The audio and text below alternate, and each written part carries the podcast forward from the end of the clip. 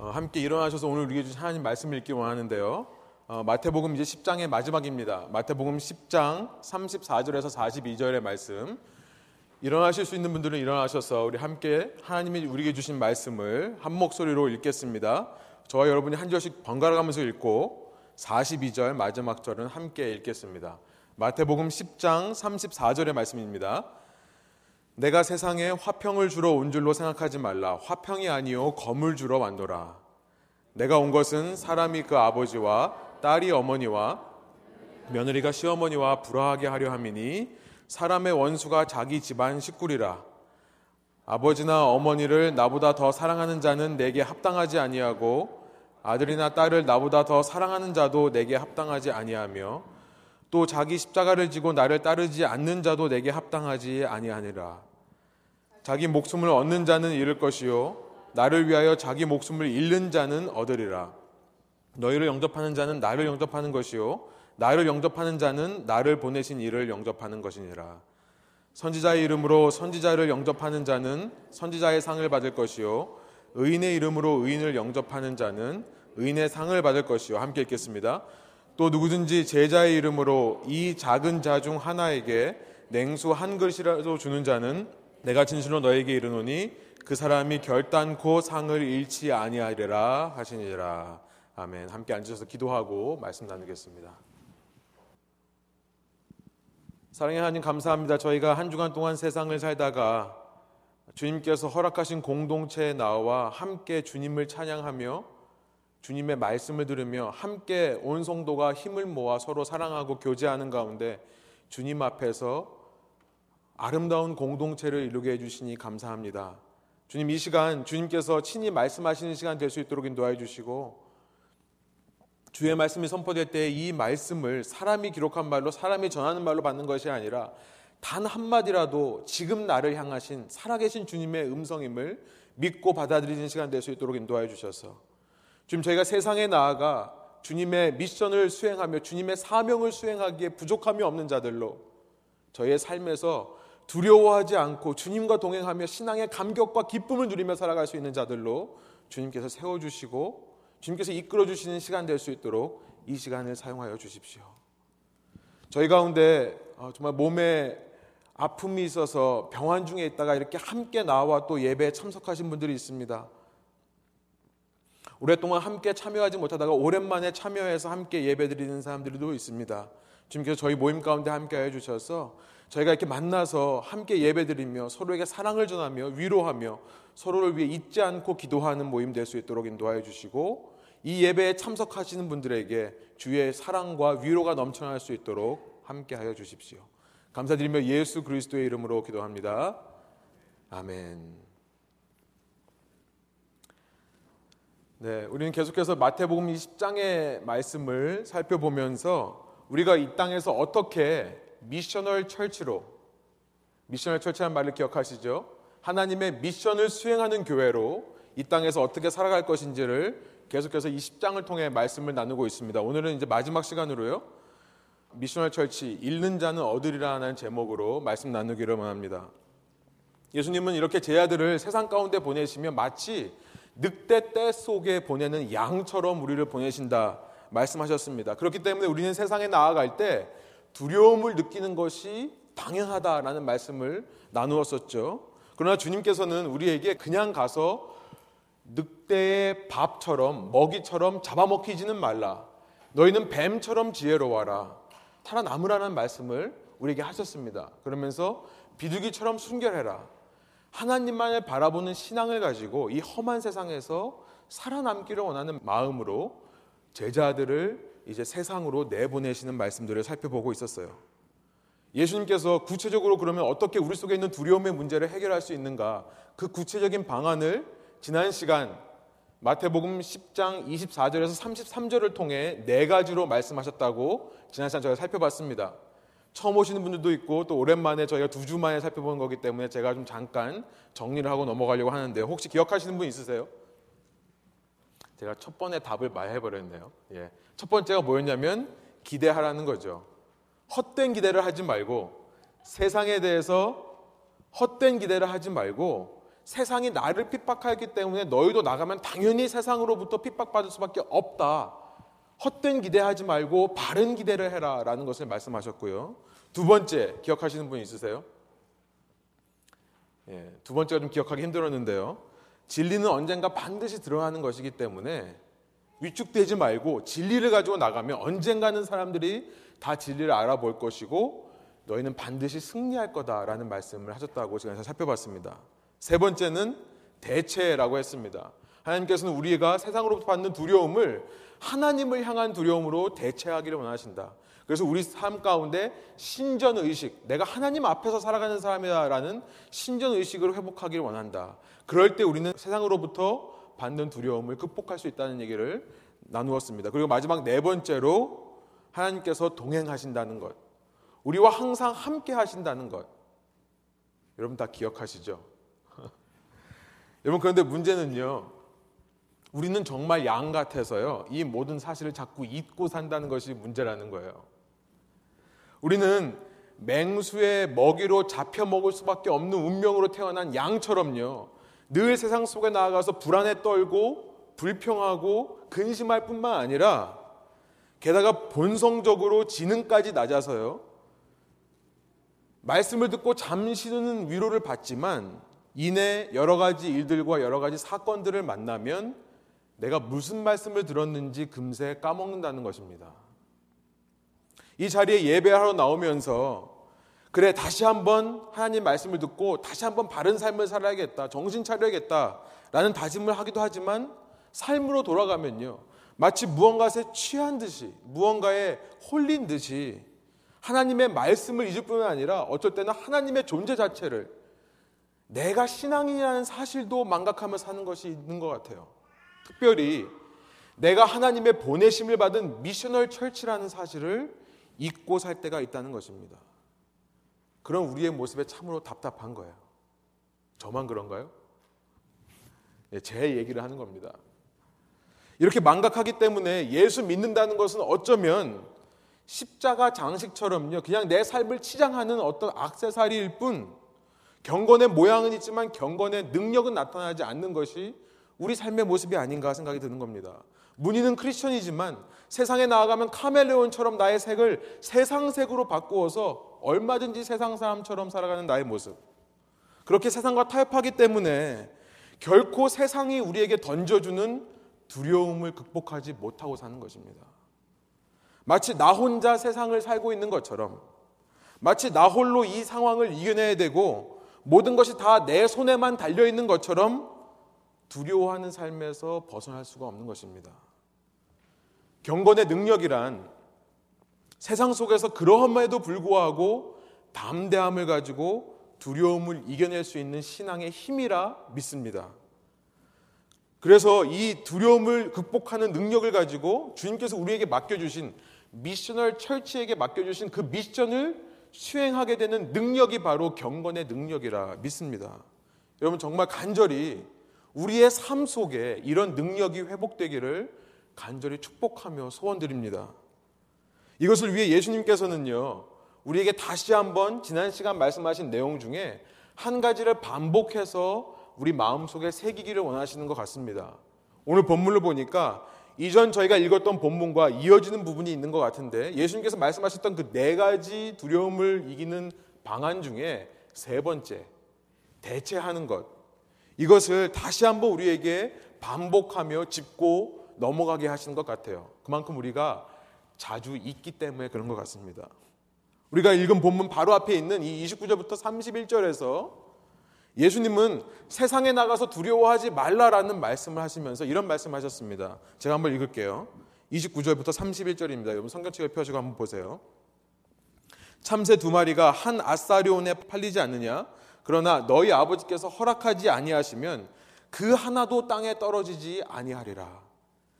너희 아버지께서 허락하지 아니하시면 너희 아버지 없이 한 마리도 떨어지는 새가 없다는 말씀이라고 설명드렸습니다.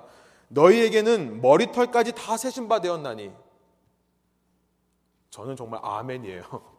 네, 정말 요즘 제가 머리가 많이 빠져가지고 걱정인데요. 너희에게는 머리털까지 다 세신 바 되었나니 31절 두려워하지 말라 너희는 많은 참새보다 귀하니라. 예수님은 우리를 세상으로 보내시면서 두려워하지 말라는 말씀을 하시는데요. 그런데 지난 시간에 살펴봤듯이 요 29절부터 31절 앞뒤로 예수님은 너무나 역설적이게도 두려워하지 말라라고 하시면서 두려워하라는 말씀을 하신다는 것을 살펴봤습니다. 28절의 말씀이에요. 몸은 죽여도 영혼은 능히 죽이지 못하는 자들을 두려워하지 말고 세상 사람들을 두려워하지 말고라는 말씀이에요. 오직 몸과 영혼을 능히 지옥에 멸하실 수 있는 일을 두려워해라. 하나님을 두려워할 때 우리는 사람들을 두려워하지 않게 된다는 것을 말씀하셨죠. 그렇기 때문에 세상에 나아가서 그 사람들 앞에서 내가 예수 믿는다는 사실을, 내가 주님을 내 주인으로 시인한다는 사실을 밝히 말할 수 있는 담대함이 생겨나는 것입니다. 그 말씀이 32절과 33절에 나와 있어요. 제가 한번 읽을게요. 누구든지 사람 앞에서 나를 시인하면 나도 하늘에 계신 내 아버지 앞에서 그를 시인할 것이요. 누구든지 사람 앞에서 나를 부인하면 나도 하늘에 계신 내 아버지 앞에서 그를 부인하리라. 곧 하나님을 두려워하라는 말씀이에요. 하나님을 기억하라는 말씀입니다. 미션을 철치가 되는 것을 싫어하고 방해하고 심지어 그런 사람들을 죽이려고 하는 세상 사람들을 만나게 될 때 그들이 두려워서 신앙을 타협하거나 내 신앙을 감추어 두지 말라는 말씀을 하시는 거예요. 내가 예수님의 보내심을 받은 미션을 철치하는 사실을 망각한 채 당장 내가 받을 손해 때문에 아니면 내가 예수 믿는 것을 잠깐 가리면 얻게 되는 이익 때문에 예수님을 부인하게 되면 예수님도 하나님 앞에서 그런 자들을 부인할 것이다 말씀하시는 것입니다. 그러므로 여러분 하나님을 두려워할 줄 아는 신앙은요 세상에 나가서 세상을 두려워하지 않을 뿐 아니라 세상에 나아가서 순간순간 내 자신을 망각하는 내 아이덴티티, 미셔널 철치로서의 정체성을 망각하는 이 어리석음으로부터도 벗어날 수 있는 것입니다. 세상을 두려워하지 않을 뿐 아니라 경건의 능력까지 회복되게 되는 줄 믿습니다. 하나님을 경외하는 사람들은요. 여러분 그렇기에 성경에서 시편, 잠언, 전도서를 포함한 성경의 말씀들이요. 하나님을 두려워하는 것이 모든 지혜의 근본이다라고 말씀하세요. 여러분 기독교 신앙이 무엇인가? 기독교 신앙은 여러분 저는 간단하고 생각합니다. 지혜로 표현해 보면요. 기독교 신앙이란 이렇게 표현할 수 있다고 생각해요. 지혜를 가르쳐 주는 신앙이 기독교 신앙이다. 그런데 그 지혜란 무엇인가? 이 땅에서 진정으로 지혜롭게 살라고 외치는 건데요. 지혜를 얻어서 풍성한 삶을 살아라고 선포하며 가르치는 것이 기독교 신앙인데요. 그 지혜란 무엇인가? 바로 하나님을 경외한다는 거예요. 한번 써보시기 바래요. 이 지혜를 가르치고 전하는 신앙이 기독교 신앙이 아닌가 생각을 합니다. 여러분 하나님을 두려워할 줄 아는 지혜를 가지면 역설적이게도 두려워하지 않게 된다는 것입니다. 그 신앙의 감격과 능력이 내 삶에서 솟구쳐 나온다는 거예요. 그래서 그것을 우리가 가르치고 전하는 것이죠. 그런데 안타깝게도 오늘날 교회의 모습을 보면요. 오늘날 기독교의 모습을 보면 이렇게 하나님을 두려워해라. 하나님을 경외하라. 라는 이 지혜를 가르치는 일이 없이 그저 예수 믿고 평안해라. 라고만 말하는 것 같아서 안타까운 마음이 있는 것입니다. 문제의 근원을 다루는 것이 아니라 지금 속은 썩어 들어가고 있는데 겉모양의 반짝고 하나 붙여주고 괜찮을 거다. 금방 나을 거다. 라고 말하는 것은 아닌가. 하나님을 경외하지 않아서요. 지금 썩어가요. 그런데도 평안해라. 예수 믿고 기도하면 문제가 해결될 거다. 예수 믿고 기도하면 머리가 똑똑해져서 시험도 잘 보게 될 거고, 예수 믿고 기도하면 좋은 직장 잡고 좋은 배우자를 만나서 행복한 삶을 살게 될 거다. 어쩌면 교회가 은근히 이것을 복음이라고 속여서 사람들을 꼬시고 있는 것은 아닌가 생각이 드는 것입니다. 여러분, 물론 예수님 믿으면요, 삶의 문제들이 해결되는 줄 믿습니다. 그것을 체험하셔야 돼요. 삶이 달라져요. 묶여있던 문제들이 풀리는 것을 경험합니다. 왜냐하면요. 내가 예수님을 통해 하나님을 경외하는 법을 배우기 때문에 그래요. 이 문제와 이 상황들이 알아서 운 좋게 풀려가는 것이 아니라 내가 예수님을 통해 하나님을 경외하는 법을 배우게 되면요. 내 시각이 달라지는 거죠. 내가 그 상황을 바라보는 시선이 달라지기 때문에 문제가 해결되는 경우가 참 많이 있습니다. 그러나 내 속에 진정으로 하나님을 경외하는 이 지혜가 회복되지 않고 단지 기도만 한다고 위기가 모면된다면요. 여러분 지금 그 위기는 당장 모면할 수 있지만 언젠가 다시 만나게 될 줄 믿습니다. 많은 경우 우리 삶에 닥치는 위기와 고난은요. 하나님의 주권 아래에서 허락된 것이기 때문에 그래요. 하나님을 두려워하는 법을 배우라고 하나님께서 허락하신 것이기 때문에 그렇습니다. 여러분 결국 우리가 어떻게 미셔널 철치로 세상에 나가서 승리할 수 있는가? 이 신앙이 있어야 된다는 거예요. 하나님의 주권을 인정하는 신앙. 내가 과연 하나님의 완벽한 주권을 인정하고 있는가 아닌가의 문제인 거예요. 그가 온 세상을 창조하시고 온 세상 사람들의 주관자 되시고 주인 된다는 사실을 믿는다면 여러분 우리가 방금 전에 말씀 읽어봤지만 아무리 사소한 일이라 할지라도 참새 한 마리가 땅에 떨어지는 일이라 할지라도 그가 없이는 일어날 수 없는 이름을 우리는 인정하게 되는 것입니다. 우리가 세상에 나가서 당하는 아주 작은 고난이라 할지라도 우스운 문제들이라 할지라도 실수로 우리에게 다가오는 것이 아니라 하나님이 읍스 하셔가지고 우리에게 오는 것이 아니라 결코 우연이 아니라 하나님께서 자신을 경외하는 법을 가르치기 위한 것이라는 사실을 우리는 깨달아 알게 되는 것입니다. 이렇게 잘못된 의도로 귀에 듣기 좋은 신앙만을 말하고 또 이런 신앙만을 쫓아내는 우리의 모습과는 달리요. 오늘 본문을 보니까 예수님께서는 이제 제자들에게 미셔널 철치에 대해서 말씀하시면서 그 마지막 가르침에 이 미셔널 철치로 산다는 것에 대한 실제의 모습을 조금의 포장 없이 조금의 꾸밈 없이 진리를 그대로 우리에게 말씀하신다는 사실을 우리가 이 본문에서 발견합니다. 그래서 오늘 말씀을 읽어보면요. 어쩌면 인간 중심의 복음에 익숙해져 있는 우리가 들었을 때는 너무나 충격적인 말로 들리는지도 모르겠습니다. 사실은 굉장히 어려워요. 34절부터 36절 우리 다시 한번 하나님의 말씀을 한 목소리 한번 읽어볼까요? 내가 세상에 화평을 주러 온 줄로 생각하지 말라. 화평이 아니요 검을 주러 왔노라. 내가 온 것은 사람이 그 아버지와 딸이 어머니와 며느리가 시어머니와 불화하게 하려 함이니 사람의 원수가 자기 집안 식구리라. 여러분 충격적인 말씀이 아닙니까?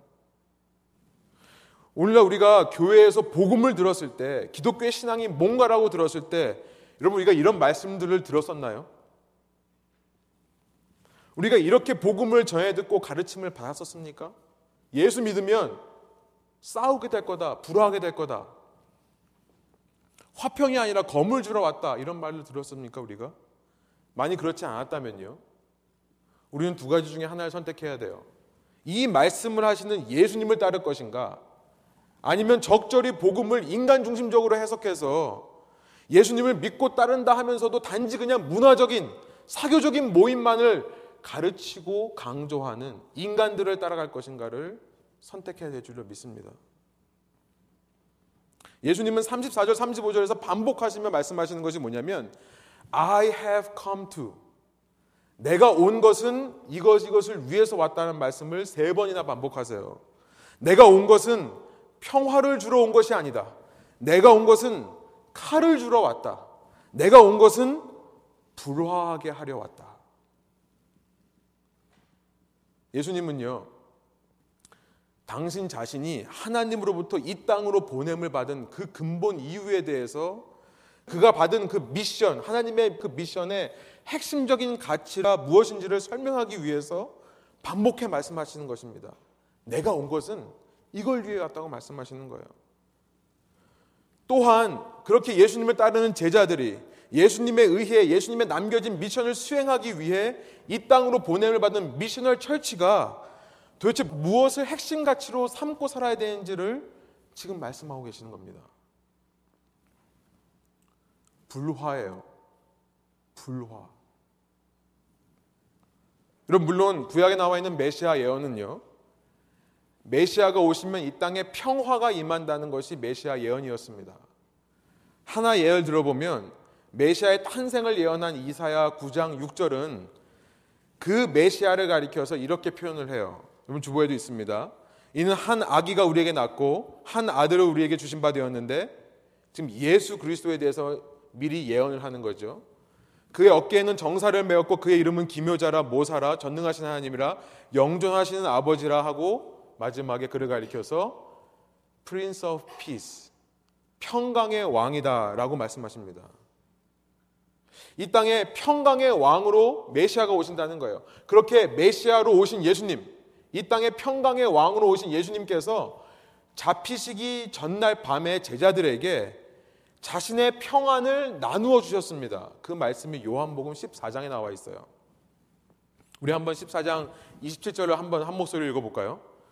평안을 너희에게 끼치노니 곧 나의 평안을 너희에게 주노라. 내가 너희에게 주는 것은 세상이 주는 것과 같지 아니하리라. 너희는 마음에 근심하지도 말고 두려워하지도 말라. 예수님께서 이 땅에 오신 것은요. 어둠뿐인 세상에 평화와 평안의 빛을 비추시기 위해 오신 것이 맞습니다. 그러나 예수님의 평안이란 싸움이 없는 안정 상태를 의미하는 것이 아닙니다. 갈등이 없는 것, 서로 싸우지 않는 안정 상태를 말하는 것이 예수님의 평안이 아니었다는 거예요. 이것은 세상이 말하는 평안의 개념이죠. 방금 전에 우리가 읽은 요한복음 14장 27절에서 내가 주는 평안은 세상이 주는 것과 같지 않다라고 분명히 말씀하셨어요. 예수님의 평안은요, 세상에서 말하는 어떤 보수 진영에 있는 사람들이 말하는 것처럼 이 조직과 체제를 잘 유지하는 그 안정을 가리켜서 평안이라고 말씀하시지 않았다는 것입니다. 예수님의 평안은요. 예수님은요, 세상의 좌파 성향을 가진 사람들이 말하듯이 세상 가운데 평등과 공평을 이루는 것을 평화라고 말하지 않으셨다는 거예요. 살만 나는 세상을 만들어 보자. 이것이 예수님께서 말씀하신 평안이 아니었다는 것입니다. 여러분, 예수님의 평안은요, 중요합니다. 적어보시기 바래요. 죄의 용서와 구원을 가리켜서 평안이라고 말씀하시는 것입니다. 우리의 죄가 사해지는 것. 그래서 우리가 구원을 얻게 되는 것. 그렇기에 그 평안을 이루기 위해서는 반드시 죄악된 현실과의 싸움이 필요한 거예요. 죄의 결과로 생겨난 타락해버린 이 세상의 논리와의 갈등이 반드시 있는 것입니다. 이런 의미에서 예수님께서 오신 것은 그 세상과 불화하게 하려 함이라 라고 말씀하신다는 사실을 우리는 이해할 수 있는 것입니다. 여러분, 이 불화의 정도는요, 상당히 깊습니다. 그 이유는 하나님께서 불화하고 싶어서가 아니라 세상이 그 경영 방식과 논리를 철저하게 하나님을 경외하지 않는 방향으로 이끌어왔기 때문에 그렇습니다. 인류 역사상 끊임없이 인간들은 어떻게 하면 하나님을 경외하지 않고 내 스스로 하나님이 될 수 있을까를 연구하며 이곳까지 온 것입니다. 그렇기 때문에 그 논리가 너무나 깊이 인류 사회에 뿌리 박혀 있는 거예요. 얼마나 깊이 침투해 있는지 인간 관계의 가장 핵심적 관계라고 할 수 있는 가정에까지도 그 영향력이 침투해 있는 것입니다. 여러분 그래서요 예수님께서는 우리의 문제에 그냥 반창고만 붙이고 끝내시기 원하시지 않고 우리 속에 있는 그 깊이에 있는 근본적인 문제를 해결하시기 위해서요. 가정의 문제를 건드리시는 거예요. 우리의 가장 1차적인 관계, 우리가 어쩌면 가장 평안을 느껴야 되는 그 가족 관계를 지금 예를 들어서 이것을 말씀해 주시는 것입니다.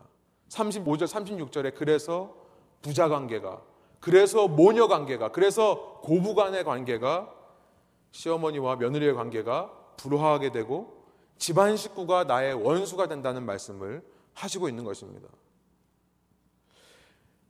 여러분 그러나 예수님께서 이렇게만 말씀하시고 이 말씀을 끝나셨다면요. 예수님의 제자들은 전부 까칠한 반항아들이 되었을 거예요. 그렇죠? 날카로운 싸움꾼들이 되어서 늑대 가운데 양처럼 가기는 커녕 늑대 가운데 늑대로 가서 치고받고 싸울 것입니다. 예수님께서 그걸 원하셨을까요? 내가 온 것은 불화하려 함이라, 불화하게 하려 함이라 말씀하셨을 때 예수님께서 실제로 그러면 자식과 부모가 싸우기를 원해서 이 말씀을 하셨을까요? 한번 생각해 볼 수 있는 거죠.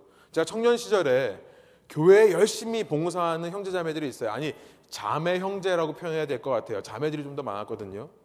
그런데 교회에서 열심히 봉사하면 할수록 부모님들과의 관계가 악화되는 것을 많이 봤습니다. 사실 제 얘기기도 해요. 저도 한때는 아버님이 새벽 3시에 불러내가지고 요새 기범아 너는 교회만 가고 넌 도대체 뭔 생각으로 사니? 너 나중에 목, 목회자 되려고 그러냐? 그렇게 말씀하셨다는 기억이 나요. 예. 좀 크게 웃으셔도 돼요, 여러분. 예. 그런데 자세히 들여다보면요. 청년들 사이에 이런 것이 많은데요. 자세히 들여다보면 사실은 이 고래 싸움에 교회 등 터지는 것 같아요. 무슨 말씀인지 아세요? 사실은 부모님들이 평소에 못마땅하던 것을 교회 핑계 삼아 말씀하신 경우가 많죠. 평소에 자기 할 일을 안 하니까 그러고 교회 가니까 사실은 교회 얘기가 시작되는 거죠. 또 청년들도 괜히 교회 핑계 삼아서 자기 할 일 안 하는 것을 정당화하려는 성향이 있기 때문에 그렇습니다. 그런 형제자매들이 혹시나 이 말씀을 보고서는 위로를 받아서 더 열심히 부모님과 싸웠던 것은 아닌가 그런 생각도 들어요. 여러분 어른들을 적용해 보면 이것은 부부 관계가 될 수 있겠죠. 제가 또 신혼 초에 이 교회 때문에 아내와 좀 많이 다툼이 있었거든요. 저는 늘 교회만 가고 아내는 늘 혼자 신혼 때 집에 있고 그러니까 아내가 일하고 퇴근해 집에 오면 저는 교회 가서 청년들이랑 하고 있고 또 이 불화가 있었거든요. 어쨌든 자꾸 제 고백을 하게 되네요. 중요한 것은요, 예수님께서 지금 불화를 하러 오셨다라고 말씀하셨을 때 실제로 싸우라고 말씀하신 것은 아니라는 사실이에요. 예수님께서는 34절에서 검을 주러 오셨다라고 말씀을 하셨지만 그러나 분명 예수님께서는 당신을 잡으러 온 사람 중에 하나를 귀를 쳐서 떨어뜨린 그 말고라는 사람의 귀를 쳐서 떨어뜨린 칼로 쳐서 떨어뜨린 그 베드로를 향해 뭐라고 말씀하셨습니까? 마태복음 26장에 칼을 가진 자는 다 칼로 망한다라고 분명히 말씀하셨어요. 내가 검을 주러 왔다고 했을 때 그 검을 가지고 휘두르라고 말씀하시는 것이 아니죠. 그 검을 가지고 내 자신의 문제들을 도려내라고 말씀하시는 것입니다. 사실은요. 그걸 좀 이따가 살펴볼 거예요. 예수님께서는요, 집안 식구가 자기의 원수다라고 말씀하셨지만, 그러나 사복음서를 통해서요, 너의 부모를 공경하라라는 십경의 말씀을 계속해서 반복해서 말씀하시고 또 말씀하셨습니다. 대표적으로 마태복음 15장에 보면 그렇게 종교에 빠져서 부모 공경하는 일을 소홀히 하는 사람 가르쳐서 예수님은 단적으로 외식하는 자들이다라고 말씀하신 것이 15장에 나와 있어요. 예수님께서는 그럼 도대체 어떻게 하라고 말씀하시는 것인가? 예수님께서 이 34절부터 36절까지 충격적인 말씀을 하신 다음에요. 이제 37절부터 39절을 통해 그 충격적인 말씀을 하신 예수님의 뜻을 우리에게 가르쳐 주시는 것 같아요. 첫 번째로, 그럼 우리는 어떻게 해야 되는가? 예수님께서 1차적으로 무슨 말씀을 하시냐면, 하나님은 가장 사랑해야 되는 것이 맞다는 것을 말씀해 주세요. 우선 1차적으로요. 그러니까 때로 부모님이 하지 말라 혹은 하라라고 말씀하시는 것과 하나님이 하지 말라 하라고 말씀하시는 것이 겹칠 경우에 이것이 컨플릭이 될 경우에 먼저 하나님의 뜻을 따르는 것이 맞다는 것을 말씀하시는 거죠. 37절의 말씀입니다. 제가 한번 읽을게요. 아버지나 어머니를 나보다 더 사랑하는 자는 내게 합당하지 아니하고 아들이나 딸을 나보다 더 사랑하는 자도 내게 합당하지 아니하며 너희가 내 제자가 되려면 그 세상 누구보다 가장 나를 사랑해야 된다. 누구뿐만 아니라 그 세상 무엇보다 나를 가장 사랑해야 된다는 것을 1차적으로 말씀하시는 거예요.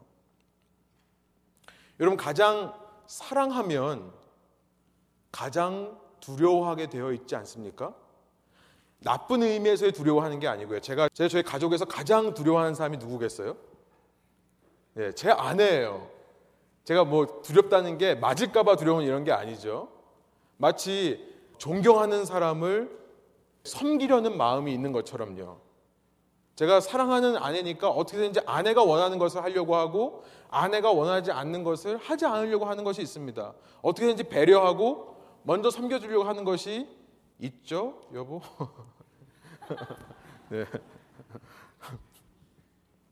예수님께서 말씀하시는 거예요. 이 세상 모든 인간관계 중에 남자친구보다, 여자친구보다, 부부보다, 남편, 아내보다 나를 먼저 사랑해라.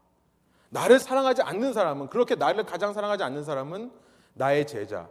미셔널 철치로 이상에 나아가서 나의 미션을 수행할 수 없다는 말씀을 하고 계시는 것입니다. 그러나 동시에, 여러분 이것이 중요해요. 동시에.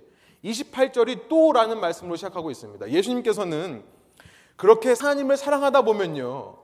어느샌가 나도 모르게 하나님 곁으로 가서요. 하나님처럼 높아지려고 하는 우리의 악한 본성을 아세요. 하나님을 사랑한다고 하면서 그래 나는 이제 예수님 믿고 가치관이 변했으니까 야 예수 안 믿는 너는 참 열등한 사람이다 라는 식으로 말하고 대하는 우리의 악한 본성을 아세요. 그렇기 때문에 동시에 혹시나 그럴까봐, 혹시나 우리가 늑대로 돌변해서 세상의 늑대들과 싸울까봐 예수님께서는 다음 말씀, 38절의 말씀을 이어서 하십니다. 우리 38절의 말씀 한번 한 목소리 읽어볼까요? 또 자기 십자가를 지고 나를 따르지 않는 자도 내게 합당하지 아니하니라.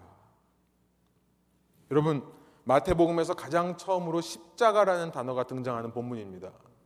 놀랍지 않습니까? 복음의 핵심이라고 하시는 십자가라는 단어가 바로 이 문맥 속에서 이 context 속에서 예수님께서 처음 말씀하신 단어가 되는 것입니다.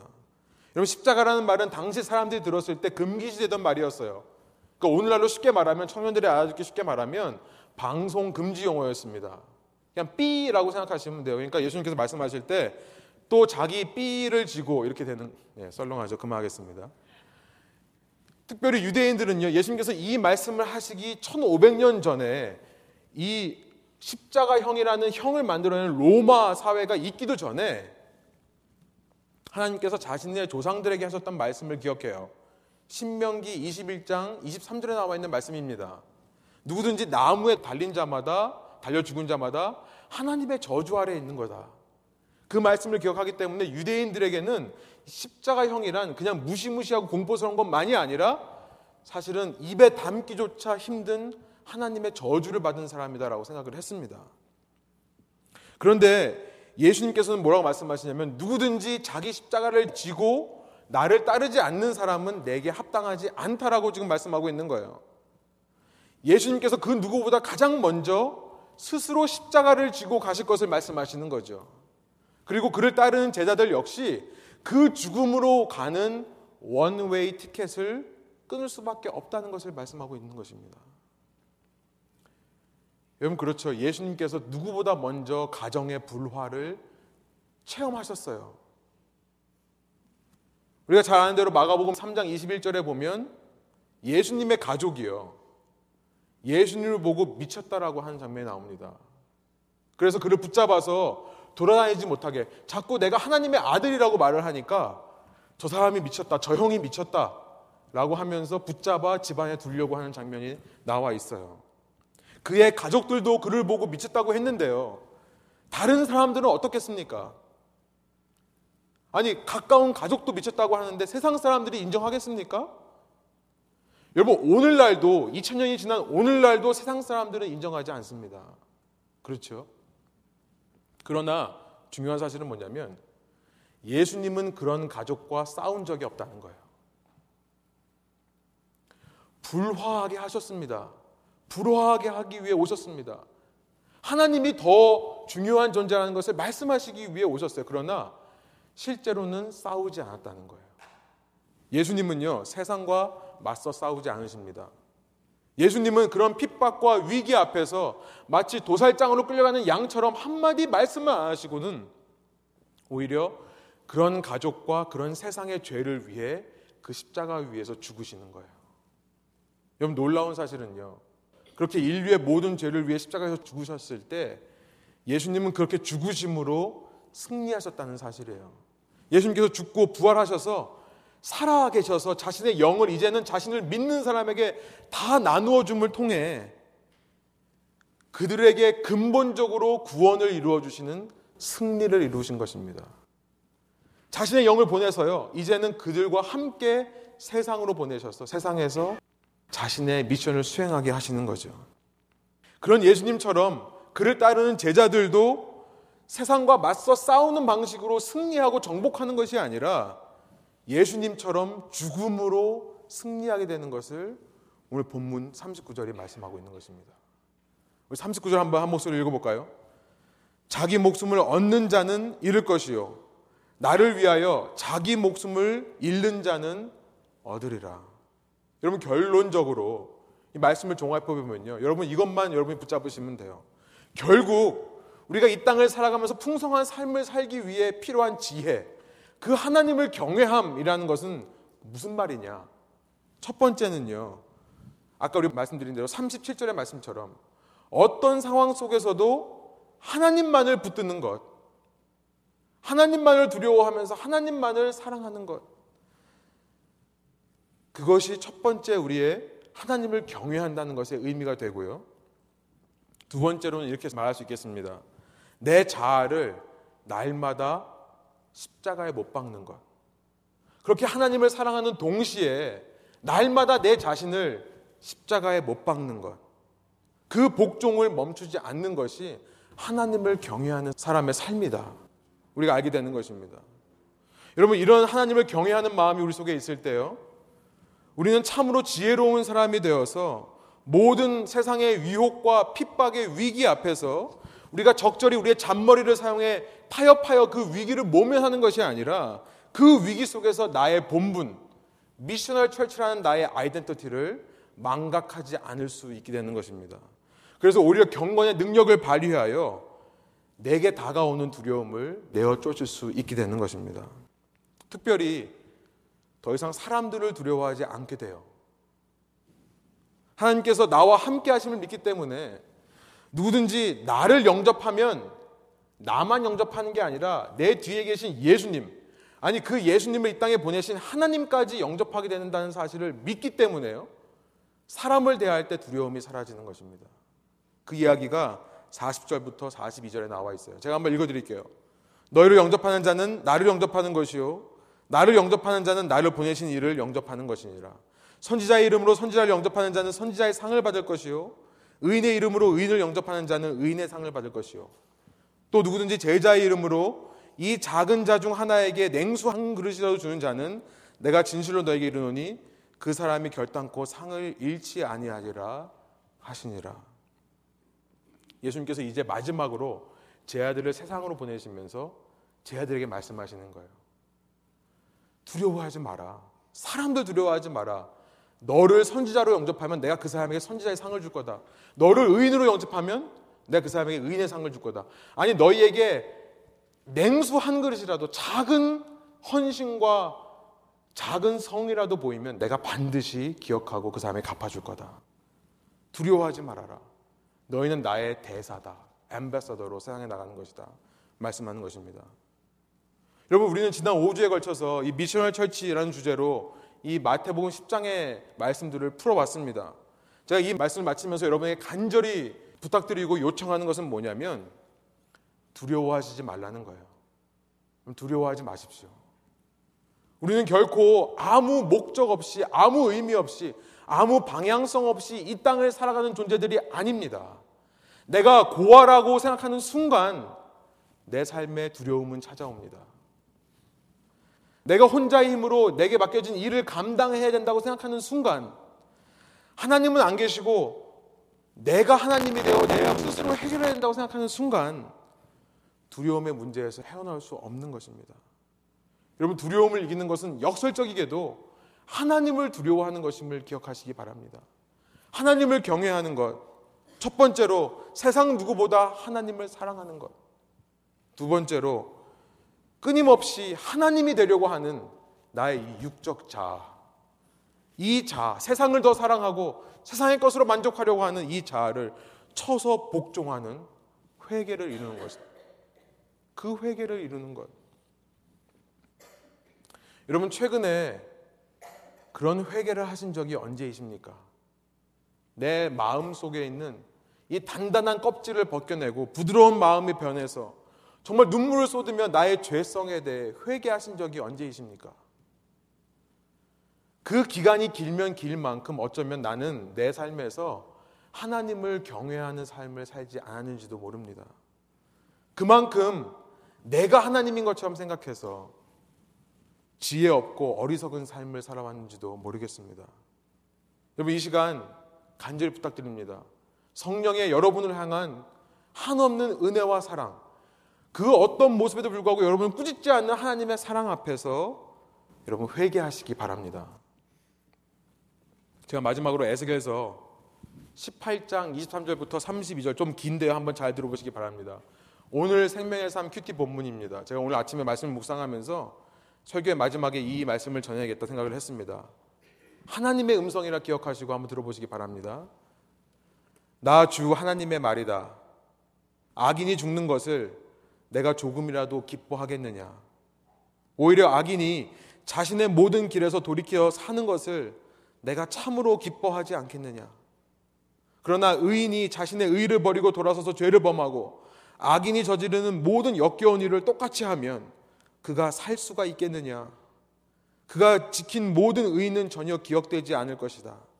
그는 자신의 불성실과 자신이 지은 죄 때문에 죽을 것이다. 그런데 너희는 내가 이를 처리하는 방법이 공평하지 못하다는 말을 하는구나. 이스라엘 족속아 너희는 잘 들어라. 내가 일하는 방법이 어찌 공평하지 않느냐? 너희가 하는 행실이 오히려 공평하지 않은 것이 아니냐? 의인이 자신의 의를 버리고 돌아서서 죄를 짓다가 그것 때문에 죽는다면 그는 자신이 지은 죄 때문에 죽는 것이다. 그러나 악인이라도 자신이 저지른 죄에서 떠나 돌이켜서 법대로 살며 의를 행하면 자신의 목숨을 보존할 것이다. 그가 스스로 깨닫고 자신이 지은 모든 죄에서 떠나 돌이켰으니 그는 반드시 살 것이요 죽지 않을 것이다. 나 주 하나님의 말이다. 그러므로 이스라엘 족속아 나는 너희 각 사람이 한 일에 따라서 너희를 심판하겠다. 너희는 회개하고 너희의 모든 범죄에서 떠나 돌이켜라. 그렇게 하면 죄가 장애물이 되어 너희를 넘어뜨리는 일이 없을 것이다. 너희는 너희가 지은 죄를 모두 너희 자신에게서 떨쳐내 버리고 마음과 영을 새롭게 해라. 이스라엘 족속아 너희가 왜 죽고자 하느냐? 죽을 죄를 지은 사람이라도 그가 죽는 것을 나는 절대로 기뻐하지 않는다. 그러므로 너희는 회개하고 살아라. 나 주 하나님의 말이다.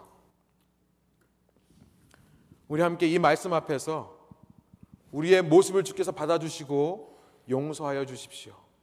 우리의 삶에 주님을 경외하는 모습이 회복될 수 있도록 인도해 주셔서 이 땅에서 주님이 보내신 제자의 삶으로 미셔널 철치의 삶으로 살아가게 하여 주십시오. 간절한 마음으로 기도하며 주 앞에 나가겠습니다. 함께 기도하시겠습니다.